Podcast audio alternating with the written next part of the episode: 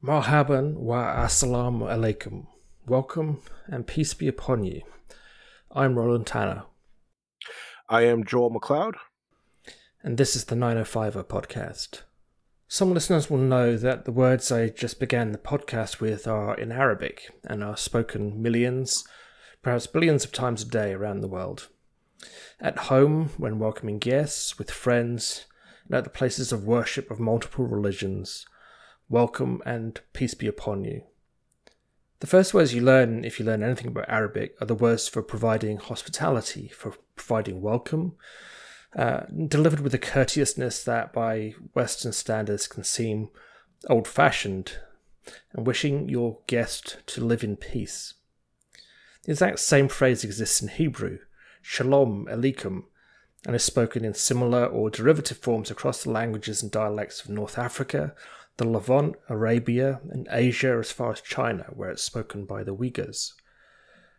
These are just some simple facts. I'm not claiming to tell you anything profound about the culture of the Middle East or Asia, but for far too many of us, even these most basic facts about the background of some of the different cultures that today make up the people of Canada would be completely unknown. Nobody learns about this stuff, about the different cultures of Canada. Nobody really cares most of the time. And so we remain pretty ignorant of many of our fellow Canadians. And in that vacuum that ignorance creates, hate grows. A few hours ago, a man in London, Ontario, chose to drive a truck into a family of five waiting at a crosswalk. Four were killed. One child was seriously injured but has survived.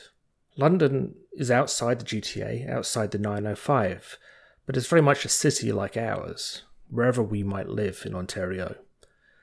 This family was cut down on Main Street, Canada in 2021. The hate that makes someone carry out such a horrendous act can only be born out of ignorance and a profound desire to stay ignorant, a profound desire to listen only to the most hateful and distorted lies and ignore the fact that they make no sense. The killer didn't know this family, didn't want to know them, because if he did, he would have been forced to realize they were humans just like him.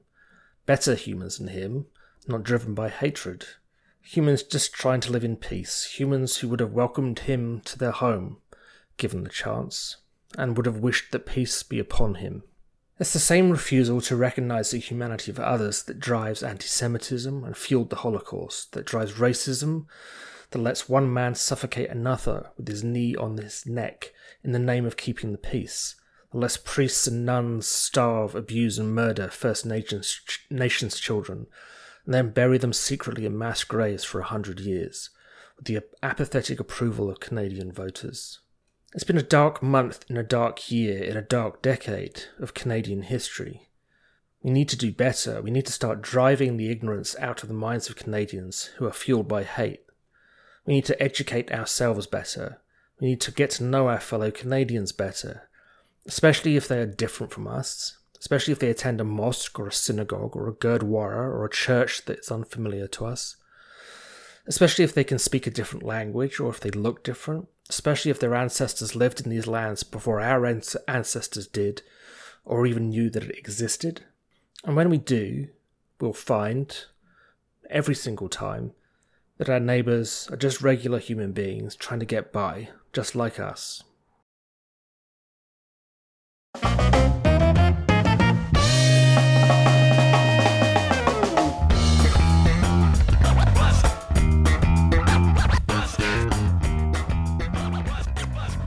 Our guest this week is Graham Crawford, one of the leads and spokespeople of I Elect Hamilton, which was launched two weeks ago. In two short weeks, I Elect Hamilton has provoked a wave of positive support from many Hamiltonians and a storm of angry reaction from some of the city's political grandees, who dislike its agenda of seeking a better council for Hamilton. It's already been described as a leftist takeover by university elites, and it's been attacked for being negative and unfairly hostile to incumbent councillors, just trying to do a decent job.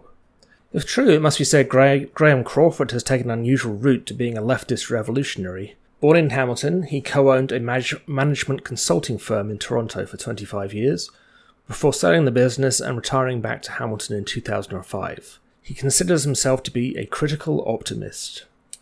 We spoke to Graham for our usual 30 odd minutes, and then we spoke a bit longer.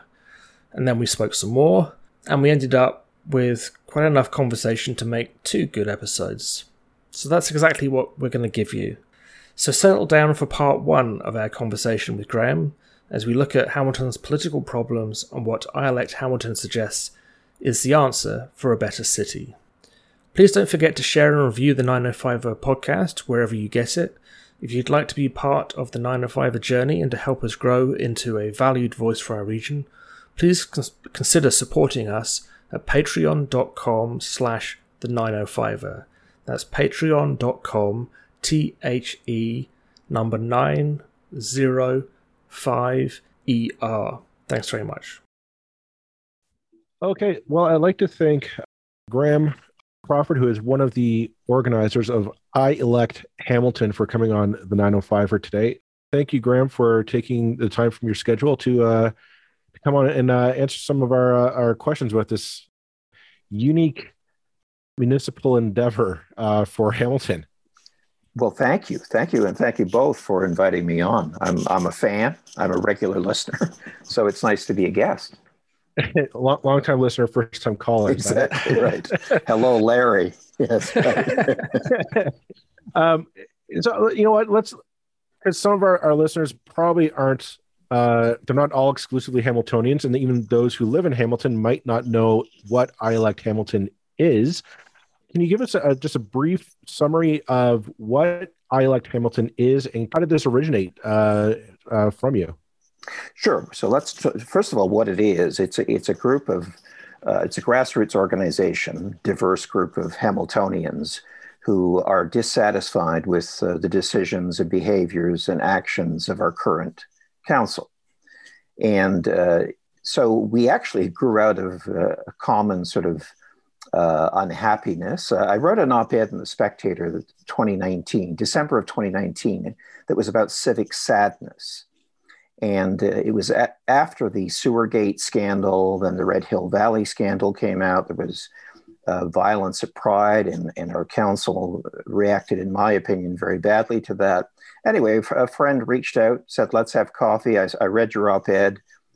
Then that led to we got to do something. And literally 30 days later, we had our first meeting. We each invited, the two of us invited 12 people, 24 people showed up uh, I elect grew out of that. It was a face to face meeting. So this is pre COVID, but only barely as it turns out. And we had a second meeting. So we've only had two face to face meetings. But our goal is our tagline is new leadership for a better Hamilton. And IELEC stands for six priorities that we are focusing on that all municipalities really across the country focus on. So just very quickly, it's it's infrastructure, economy, leadership, environment, community, transportation. Each the first letter of those spells I elect. Well, I think it's interesting. You said that you you you guys started meeting back in 2019 or, or thereabouts, correct? Yeah, first coffee was 2019. First face to face group meeting was January 2020 so this is this isn't like a, a you know a last weekend you guys had this idea to, to no. do this. this. this has been this has been brewing for some time uh, i guess with the uh, let, us do a, use a plate term discontent discontentment with the current hamilton city council yeah oh de- definitely that's that's uh, it was a common catalyst actually we all agreed and it's grown since then because we just launched uh, less than two weeks ago uh, 11 days ago, I think. Immediately, you did launch. Um, one of the one of the older leaders of Hamilton waited in and, and well, it's been giving you some some free publicity, I think, to be honest. Um, exactly. Um, uh, Larry exactly, Di Ianni, yeah. talking it up, Larry. Yeah. yeah said a, a, bunch of kind of fairly inflammatory things. I noticed he's been he's been doing it again today, actually. Um, sort of accusing. Well, let's start off with the most ludicrous point, um, which we we actually mentioned on the podcast a week or so ago. Yes, you did. I heard that actually. Yeah, that there's there's kind of this that basically what we're you're a leftist plot to overtake Hamilton Council now. I feel almost stupid asking you to address that point, but do you want to address that point? yes. Speak to my lawyer. it uh, no, indeed. Uh, you know, Larry, in his constant search for relevance, felt he had to say something, so he has. Um, but you know, it's it's what Larry does, and that's fine. Um, we are a group of diverse people. People uh, have assumed that we are we have a party affiliation. We don't. People have said, "Oh, it's you're you're putting a slate of candidates together." We're not. Uh, they've said you're going to endorse candidates. We're not. Uh, you're going to fund candidates through your fundraising. We're not. So no slate, no no funding of candidates, and no party affiliation. I mean, it's a no to everything they claim. But this is the age, as you know, of misrepresentation of false facts, and it's just trying to goad us into saying something, and we're not biting. We're we're all too smart for that all of us, not just a few of us. Well, there's a there's a lot to unpack in that in that statement, uh, Graham. And just so I mean, first thing that comes to mind is how are you guys going to function in the next municipal election? Because uh, you just said you actually eliminated like three of my next questions in that statement. Sorry so, about that. So you're, no, that's that's great. It's easy for me. So like you're not you're not endorsing anyone. You're not going to put forward a slate of candidates uh, across the wards what, what exactly do you envision your role being in the next municipal election? Sure. Well, because we have identified the uh, six priorities um, that municipalities spend a lot of money on and residents care a lot about, um, and because our tagline is "New Leadership for a Better Hamilton," there's two two major concepts in that tagline. New leadership. We want to see faces change around the council table as you know, we have a, a, counselor who's been there. By the time the next election happens, he will have been he will be celebrating his 30 or finishing his 34th year. That's three, four, 34 years in that seat. We have others who are 25 years. We have others who are 18 years. We think it's time for new leadership. And the reason we do is because we're also looking at what how do we define a better Hamilton?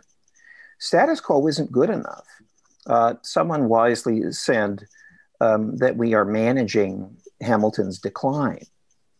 Uh, that's what council does, uh, our current council. And unfortunately, a lot of us agree. We're they're managing our decline instead of building a fabulous, ambitious, glorious 10th largest city in the country, which we absolutely have the capacity to be. But not if you keep making bad decisions. Yeah, not if you keep running away from the tough ones we, we spoke to Laura Babcock a, a, couple of weeks ago, specifically, more specifically about the LRT uh, announcement, and she mentioned something that that directly paralleled something you you said in your kind of opening statement there, which was you you mentioned this concept of civic sadness, and she said, you know, Hamilton is like a city with a broken heart. Um, I'm not sure that I've ever heard phrases like that used before in a kind of municipal civic environment, but it, it it absolutely to me kind of hits the nail on the head that that it's it's this the people who have been in positions of influence for a very long time seem to want to say no don't hope for better. If you hope for better you're, you're an idiot. Um, you know hope for this is as good as it's going to get guys. Um, and i don't know maybe you could just expand a bit more on that kind of idea of civic sadness that you mentioned. Yeah i mean the civic sadness comes from expecting so much more out of your leaders and they disappoint you at, seemingly at every turn. I mean, we're talking about major scandals here. This is not just a, mm-hmm. gee, you know, I wish my road was repaved or my blue box was broken and it took six weeks to get a new one. We're talking about 24 billion liters of sewage that was leaked into Cootes Paradise because a gate was open on our water containment facility we have an independent inquiry into the paving of the Red Hill Valley Parkway, which is a highway, because there's concerns that the pavement was improperly specced and that accidents have happened. Some have resulted in death, others major catastrophic accidents. Those are just two examples, but those are major uh, examples that will ultimately cost the city of Hamilton. I mean, no one knows for sure but we're talking many tens of millions of dollars in fines and probably lawsuits. Who made those decisions? The Red Hill Valley paving scandal, that report was available but was hidden by our council. We know it was. I'm not making this up. We know it was hidden by them. The Sewergate, uh, that uh, 24 billion liter spill, they voted to keep it a secret from residents. And if that doesn't make you upset, breaks your heart, makes you sad, I don't know what will. And, you know, I spent my whole life in Hamilton uh, with a little period in Toronto uh, because of my working life, but I'm a Hamiltonian. Uh, we are a very proud people. Maybe that's true of every city. I don't really know. But I do know that that, that sort of, you know, grittiness, give you shirt off your back for people in need. That's what Hamiltonians are. Um, they want better, but they've been putting up with less. That has to stop. Uh, it, it's as recently as yesterday when Metrolinx and the assistant deputy minister from the Ministry of Transportation spoke before our council answering their questions about why we should accept a $3.4 billion LRT gift. If that doesn't prove, some of those questions were embarrassing.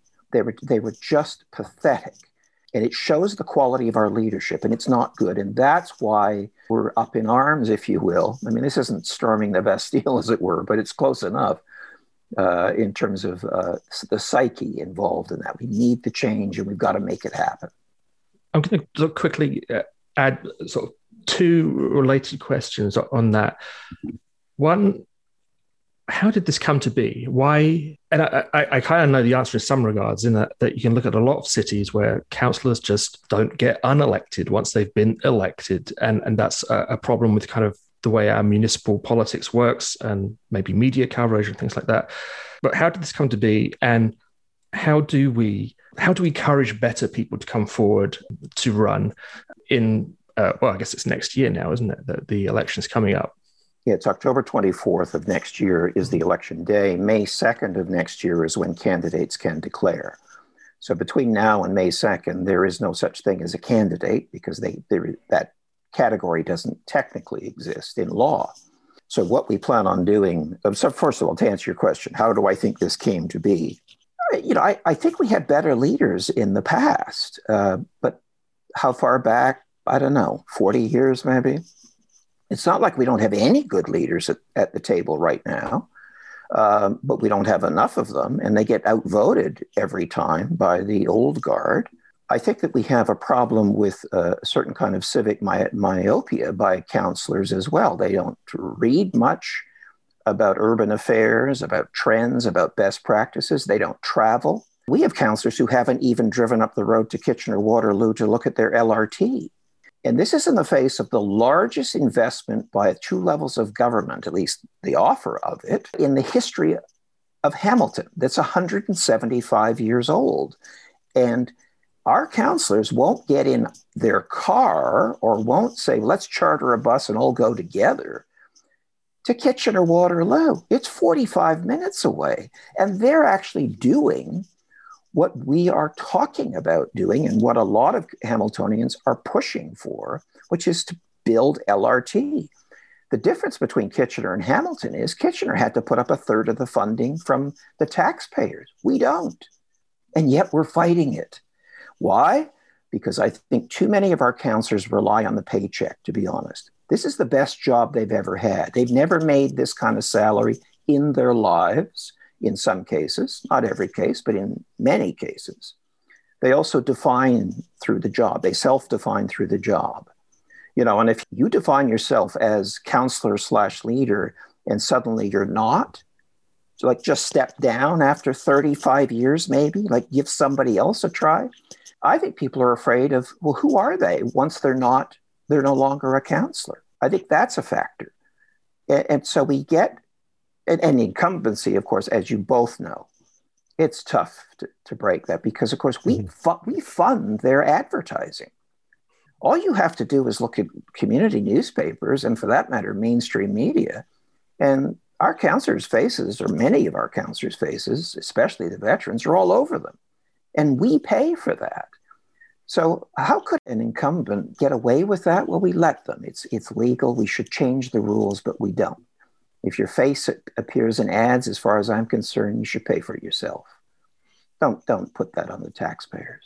You know, I, am an outsider looking into Hamilton, and I find that Hamilton is, is there's this there's this reluctancy to change, or there's this I guess fear change. Uh, Hamilton wants to hold on to its that its old image as this blue collar steel town. Um, I mean, people still refer to U.S. Steel as Stelco, even though by all accounts it is not legally Stelco anymore. But that's you know just that that's the mentality that's there. There, there seems to be a, a, a political class in Hamilton that wants to cultivate this nostalgia while at the same time undermining any kind of progress for the future. And I'm just, why has Hamilton have had this reluctancy to embrace change and to re- embrace the realities of the 21st century that, you know, you need to start talking about more modern infrastructure, more public transit, you know, um, w- Wi-Fi in public spaces and more more green space, more all, all the all these things that that go into making it kind of a 21st century city there's this huge reluctance to have this public discourse, an honest public discourse, rather it gets kind of hijacked by the the naysayers to say, you know, like like we said, Hamilton can't have nice things, right? Right. Because you know we're we're a steel town, whatever that means. Do, do you want to have do you want to comment a, a bit on that, Graham? Well, I, the thing is, I'm old enough to to remember uh, Stelco when it, it's by the way it's Stelco again, but you're absolutely right. It was U.S. Steel for quite a number of years, but that got sold off by U.S. Steel. It's been right. rebranded, but it's much much smaller uh, than it used to be. So what do I? Uh, I, mean, I remember uh, our big industrial heyday in Hamilton. So back in the you know 60s and 70s and 80s, for that matter, I worked for Stelco in the communications department back in 1975. It was my first full time job. And at that time, Stelco, which is one company and only one in Hamilton, was 12,500 employees in Hamilton, 25,000 across the country. But then you could add to that Dofasco and Otis Elevator and Firestone and Westinghouse, and on it went. So, yes, we were a blue collar town with lots of well paying management jobs, though, and executive jobs. All of that is gone. There is still some steel making, uh, Dofasco, now ArcelorMittal, is, is still thriving, actually. But a lot of the industrial base is gone. But what it's been replaced with is uh, medical research, uh, innovation. The McMaster Innovation Park is a, is a very impressive place. We're still, we're a cultural city and our community is thriving. Not so much during COVID, but we have a wonderful Philharmonic Orchestra, an excellent art gallery, second only to the Art Gallery of Ontario. We have lots of big city features. We do also have, though, a small city mentality, in my opinion. And I think, un- unfortunately, I think that is fostered by the quality of leadership we have in the city. It's very small minded, it's, it's ward specific. As I say, uh, poorly read, poorly traveled, not open to new ideas, and desperate to get reelected. So don't rock the boat. Don't try and push new ideas. Don't try and advance the city forward. Just uh, sell stuff that the average person can buy. And if you if that is your approach, nothing changes. One of the other things that uh, former Mayor Di Ianni said that really I objected to was, was the kind of anti-intellectualism of the, you know, these university elites. Well, again, it's that tall poppy thing, isn't it? It's like, how dare you get above your station? You're just a guy from Hamilton. You know, uh, it's so small minded, so lacking in, in ambition. It's uh, just frustrating beyond words. But and related to that is is of course I feel that, I, and I don't know if you agree that Hamilton is still dealing with the fallout of amalgamation, which was you know a long time ago now, before I w- even lived in Canada. So you know we're going back to previous century pretty much. Yes, um, absolutely. But we're dealing with this. You know, uh, yesterday, um, Councillor Partridge was talking about you know three billion dollars in spending for better transit, and she's talking about well is that going to stop my people from from where i am uh, driving downtown are they going to get stuck in traffic and you're like are you serious is this is this really the, the big point, and it's it's so incredibly parochial, I mean, almost literally at a parish level. Um, uh, yeah. Uh, well, the, the irony of that statement, though, is that Councillor Partridge is, if I'm not mistaken, Flamborough Waterdown. That's right. That's right. Yeah, Ward 15. They, right. They they aren't going to Hamilton. Those people are coming down to Burlington. Well, like let, us yeah. let's, let's be let's be honest here. Those people are not are not going. They're going for amenities or or or quick you know a quick service, they are not going into downtown Hamilton. They'll go travel down Brant Street into Burlington. Like that, that I mean that's and that's one of the problems of amalgamation was that it was so haphazard that the people who who are served by Burlington more were lumped in with Hamilton. Yeah, I mean the amalgamation is still you know a festering wound. Unfortunately, I don't know quite why that's the case, but I know it isn't uh, helped by our uh, current councillors. They feed it every day. Um, it almost like it, like it works in their favor. There's them and us, and I'll protect you. And you know, if, if I wasn't here, you know what they'd do. You're, if you think your taxes are high now, these Hamilton bandits will be will be all over you. Now, not everybody feels that way, and not everybody feels that way in Waterdown or Ancaster or Stoney Creek or Binbrook. Uh, they don't feel that way. They understand big city thinking. Amalgamation isn't going to be undone. It is what it is. I think what some of us are offended by is the parochialism that you talked about, Joel. It's very selfish because uh, there are, for example, if you live in the old city of Hamilton, in the lower city of Hamilton, that's where the LRT line is going to go. If you live up on the so called mountain in Hamilton, which is where I grew up as a kid, the Lincoln Alexander Parkway, or the Link, travels basically the same length as the LRT will. Well, I never use the Link, I don't need to use it, but I don't mind the fact that it's there. It has to be uh, operated and maintained, just like LRT is going to have to be operated and maintained. Same with the Red Hill. I never use the Red Hill, but I don't. What I don't do, which are, some councillors really push, is how will my recipient, sorry, my residents benefit from LRT? They'll never use it.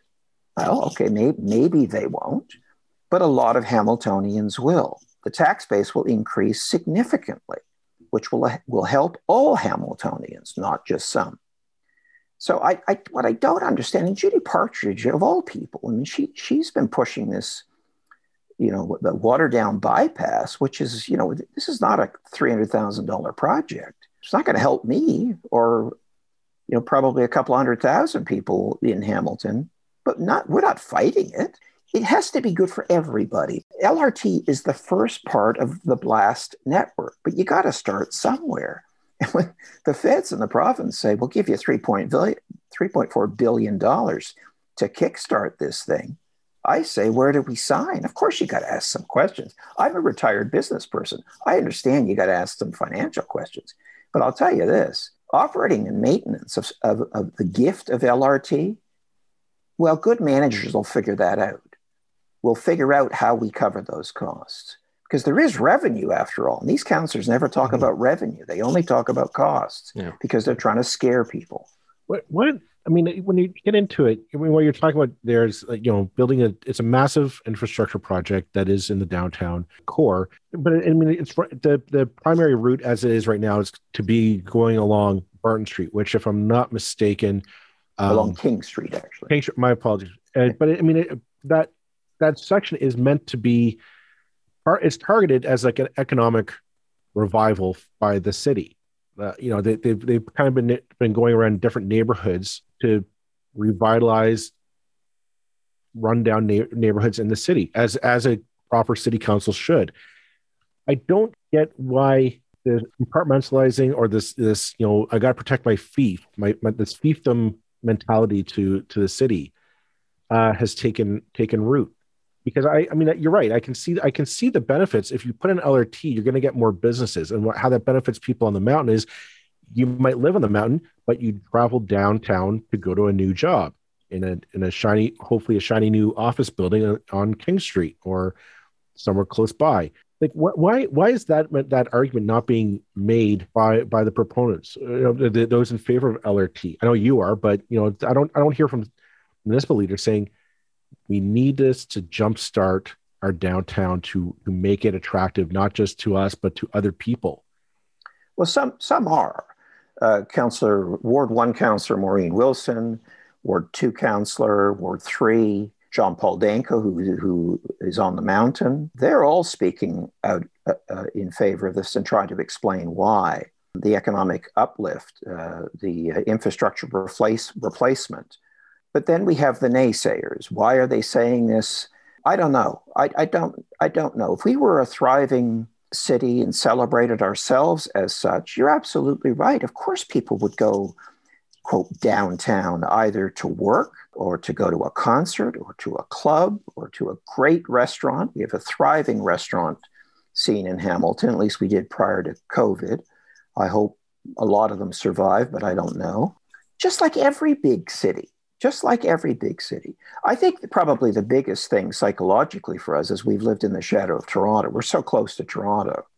You know, Winnipeg doesn't suffer from the kinds of attitudes that, that we have, and we're a bigger city than they are but they don't but they're not 10 minutes away not literally but they're not an hour away from you know canada's biggest city and we are and that's a problem and there's always been a chip on our shoulder again i, I speak to you as a 67 year old Hamil- hamiltonian so i've been around for a while and i've seen this but this is this is though precisely why iElect came into being is to fight this, is to change this, is to not just lament, oh, you know, these leaders are so crummy, or, mm-hmm. you know, maybe they should step down, let's give somebody else a chance. Now, what we're saying is, okay, we're going to do something. We're going to inform voters, we're going to help them understand the issues. We are going to say to them that the only way for change is to do change, is to actually change faces. I, there was one thing that you, that you just mentioned Graham, that I want to touch upon because I think it goes to the heart of kind of what this podcast was originally uh, created for. When you say that, you know, there are folks in Hamilton who who live in the shadow of Toronto, and I, well, I, they did certainly. Well, they they did, but I, I, would make the argument that the entire 905 kind of lived yep. in the shadow of Toronto. You know, we, live in Burlington. Roland and I live in Burlington. Everything. Whenever we talk about any development, somebody always stands up to the microphone and says, "Why why do we have to look like Toronto?" And I'm sure the, the argument is made in in certain corners of Hamilton as well. And my question to those is, yeah, nobody wants to look like Toronto. Toronto is Toronto. Let them be Toronto. We are something different. We're, we're the 905 is a different entity and it's in a different neighborhood, a different thing altogether. Why can't we decide to be something different? And that's something that's never been actually answered, uh, at least to my satisfaction. Well, I mean, I've lived in I lived in Toronto for 25 years, grew up in Hamilton, left in 1980, came back in 2005 after I sold my business. I love Hamilton. I like living in Hamilton. I prefer living in Hamilton. And, you know, like lots of people, I travel. I've been, I've traveled all over the world. I've seen other places. I like to read about other places. I'm interested. I'm, so I pay attention to that sort of stuff. I'm inquisitive. But I love Hamilton for what, what it is and what it can be. It breaks my heart, picking up on a phrase you used earlier, broken heart. It breaks my heart to see us not optimize our potential. This is not a pipe dream, it, it's right in front of us. We're living some of these changes and these successes. We see them. We have young entrepreneurs who are changing the face of Hamilton. We are proud of our, our, our museums, our art gallery, our music scene, our, our fabulous. I used to sit on the board of, of the Hamilton Philharmonic Orchestra. Um, it, it, we have big city features, and yet we have small town thinkers around the council table, and that's what we need to change, in my opinion. And we also need a mayor um, who doesn't just drone on about stuff, but actually champions and is capable of championing. And that's part of iElect as well, is having the kind of leadership. And yeah, I understand the mayor gets one vote, but the mayor is the only one who got elected by every person in the city of Hamilton. And so there is a bit of a bully pulpit that comes with the territory, and it's not being used by our current mayor. So the potential is there. There's evidence that we, we've got it. We're good at this. We, we actually know how to do interesting things. And we keep getting beat down, in my opinion, and obviously in the opinion of many others, by our elected leaders. And yet we keep voting them back in. So uh, iElect is successful, that will change. And now, certainly we're going to do our best to make that the case. How do you hope to do that? I mean, is this going to be through like advertising, through social media campaigns, through you, you say you're not going to uh, endorse candidates and you know run a specific platform and and so on and to an extent, you'd be perfectly within your rights to do so. I mean, ironically, people always throw this up as something bad, and it's like, well, actually, that's legal. That's right. totally acceptable wrong. within the rules of democracy to do that. That's However, right. you're, you're not going to do that, and that's a legitimate choice too. But what, what's the plan to kind of uh, bring this to as many eyes as possible before election sure. day? Well, I think the biggest tool we have is information. Uh, we have uh, we are going to be doing council report cards. How have they voted on key issues within each of the six priority areas that we've identified that spell iElect? We're going to be using information about issues, informing people about issues. The method that we're using, of course, is uh, you know it's web based. There's social media. There's mainstream media. We've had some very good coverage. Uh, we're doing advertising. We had a full page ad the day we launched, we had a full page color ad in the Hamilton Spectator. There's more to come.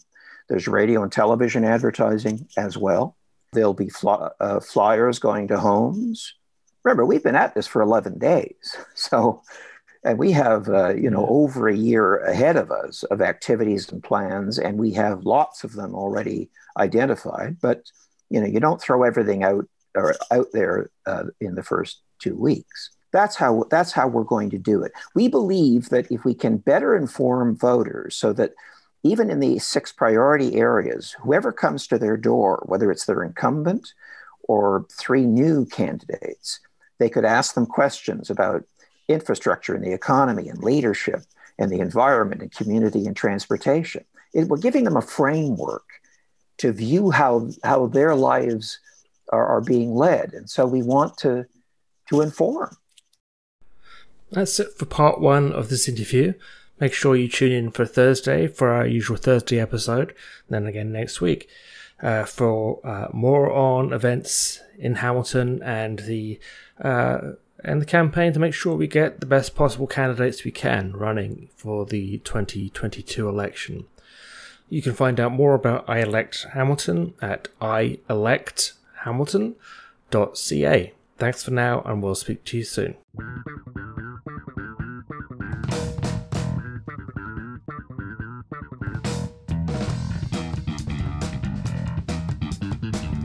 That's it for this episode of the 905er. Thank you for listening. As always, you can send us your feedback, thoughts, and concerns or ideas for future episodes to our email info at 905er.ca. We'd love to hear from you. You can help us keep the 905er going by financially supporting us through Patreon as well as PayPal. Visit us at 905er.ca and click on the support tab. As well, links are in the show notes for your convenience. Lastly, you can find us on social media. Search for the underscore 905er on Facebook, Twitter, Instagram, and LinkedIn. So long for now. See you next time.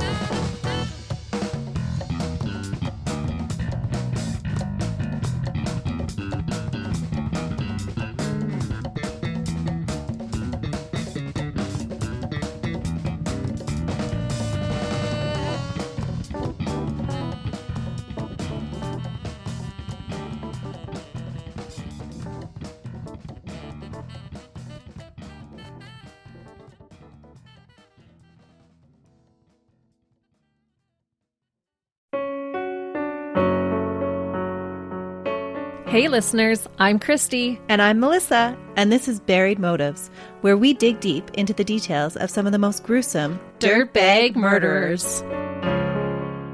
She said she enjoyed hurting things that can't fight back. And that is a disturbing view into the mind of a murderer and such a dirtbag. Yeah, that's not even strong enough words. This is totally a recipe for disaster. And not to justify whatever is going to happen, but you can totally understand and see how this would be in the works. If you were only to look at what she did later on and not know any of that history, she would appear like off the wall crazy. Oh, 100%. Because we're not even close to getting to the end yet. But you can just see this pattern and all this kind of stuff developing in her, which is what we're here for. We're digging deep. Join us each Thursday as we unearth the dirt bags that live among us. And the motives buried there. Hope you join us as we exhume the truth.